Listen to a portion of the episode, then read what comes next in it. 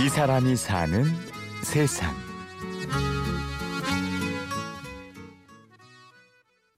서울 은평구 대로변에 있는 한 건물. 1층 식당은 아버지가, 2층 공방은 아들이 운영하고 있습니다. 좋은 점이 너무 많죠. 남들은 솔직한 이야기로 한 좋지 못한 갈등생을 풀기 힘들지 않습니까?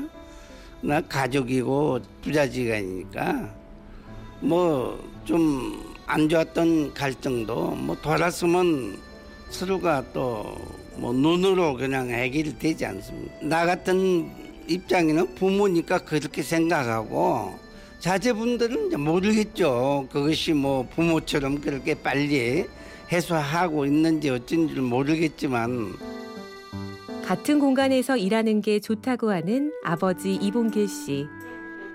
이번엔 아들 이경환 씨의 이야기도 들어볼까요? 불편한 게 많죠. 많은데 저는 아버지하고 여러 가지 다툼도 있었지만 딱 결정 지은 거는 저 아버지하고 저하고는 무조건 아버지가 양보를 하세요. 아니면 무조건 제가 양보를 해야 돼요.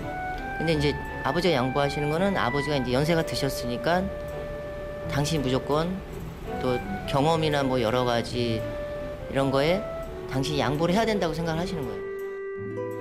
아버지는 그런 아들의 마음을 다시 한번 헤아려 봅니다.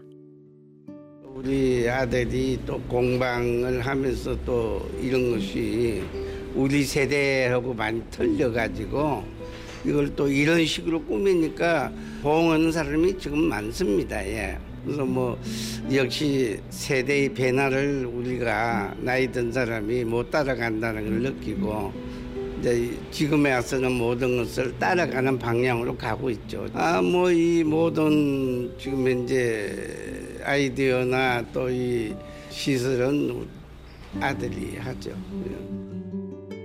그리고 아버지 봉길 씨의 희망도 이야기합니다. 부모 마음은 실제 그래요. 어, 같이 생활하고 같이 한다는 게 좋죠.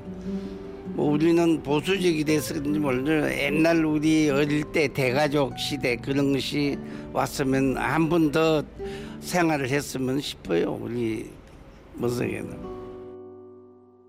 아들은 아버지께서 부모이기 이전에 한 남자로서의 인생을 살기를 바라봅니다. 왜 열심히 사셨느냐? 어, 그거는 말씀은 자식들을 위해서 그렇게 살았다고 항상 얘기하시거든요. 근데 이제 당신들 삶을 좀 살았으면 마지막에는 좀 후회 안 했으면 하는 그런 얘기를 많이 드리죠. 아들 경환 씨는 어린 시절 아버지에 대한 기억을 이야기합니다. 아버지는 저를 많이 안지 않았던 기억이 나요. 그러니까 그 당시에 이 굉장히 사시려고 노력했던 기억뿐이 안 나요. 어, 그러다 보니까 그 살갑게 느껴지는 게 없었어요. 그러니까 시대가 그렇게 만든 것 같아요. 저 같은 경우는 먹고 사는 게 중요한 게 아니라 이게 옛날 분들은 무조건 열심히 살아야만 먹고 산다 그러는데 저 같은 경우는 왜 사는지가 더 중요하다고 생각을 하기 때문에 어머니 아버지한테 그런 얘기를 많이 드리죠. 근데 커서도 그 아버지는 항상 얘기를 정도만 얘기를 하시는 거예요. 근데 어느 날부터 손주 손녀한테는 재밌게 하시는 거예요. 그래서 이제 우리 아이들한테 그렇게 하는 거 보고 이제 제가 아버지의 마음이 많이 풀어진 거지. 이봉길 이경환 부자.